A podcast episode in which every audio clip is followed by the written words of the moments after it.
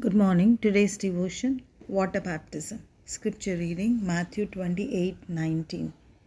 Go therefore and make disciples of all the nations, baptizing them in the name of the Father and of the Son and of the Holy Spirit. There is a general perception in our country that a dip in the holy water washes away our sins. Bible also talks of sin being washed away by water baptism.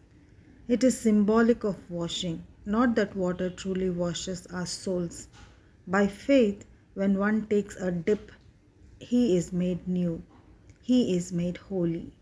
One who is baptized has to first believe in the redemptive work of Jesus Christ, confess with his mouth that Jesus Christ is the Son of God, then take water baptism.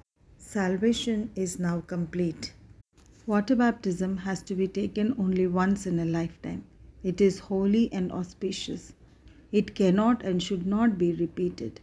Each time you sin, you cannot take a dip. This ceremonial washing is done only once.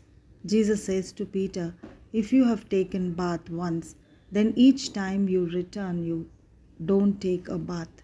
You wash your feet. Once you are baptized, you are clean. You need to confess your mistakes each day and keep yourself clean, but you need not and should not keep taking baptism. Another myth is the holiness of water. No water is holy enough to wash away our sins. River Jordan's water was not holy to wash away the leprosy of Naaman, the Syrian commander. It's the word and obedience to the word that cleanses. We take baptism in any water.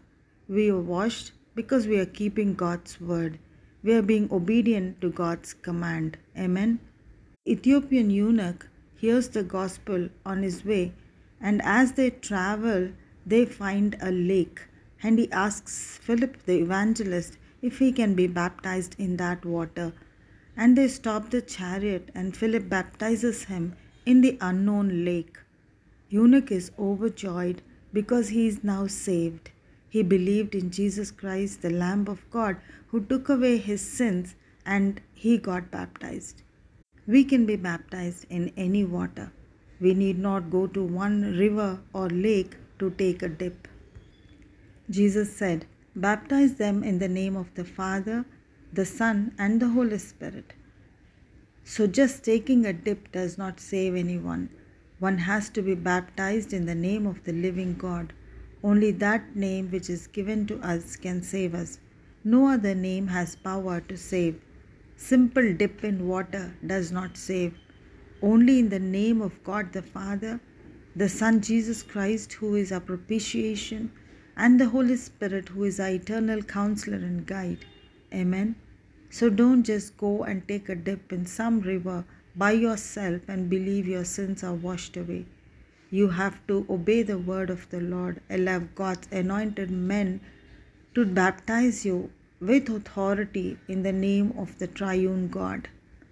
Once a person hears the gospel, is convicted of his sins, confesses, and believes, he immediately gets baptized.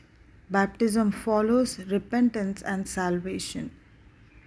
It is never delayed and it does not precede.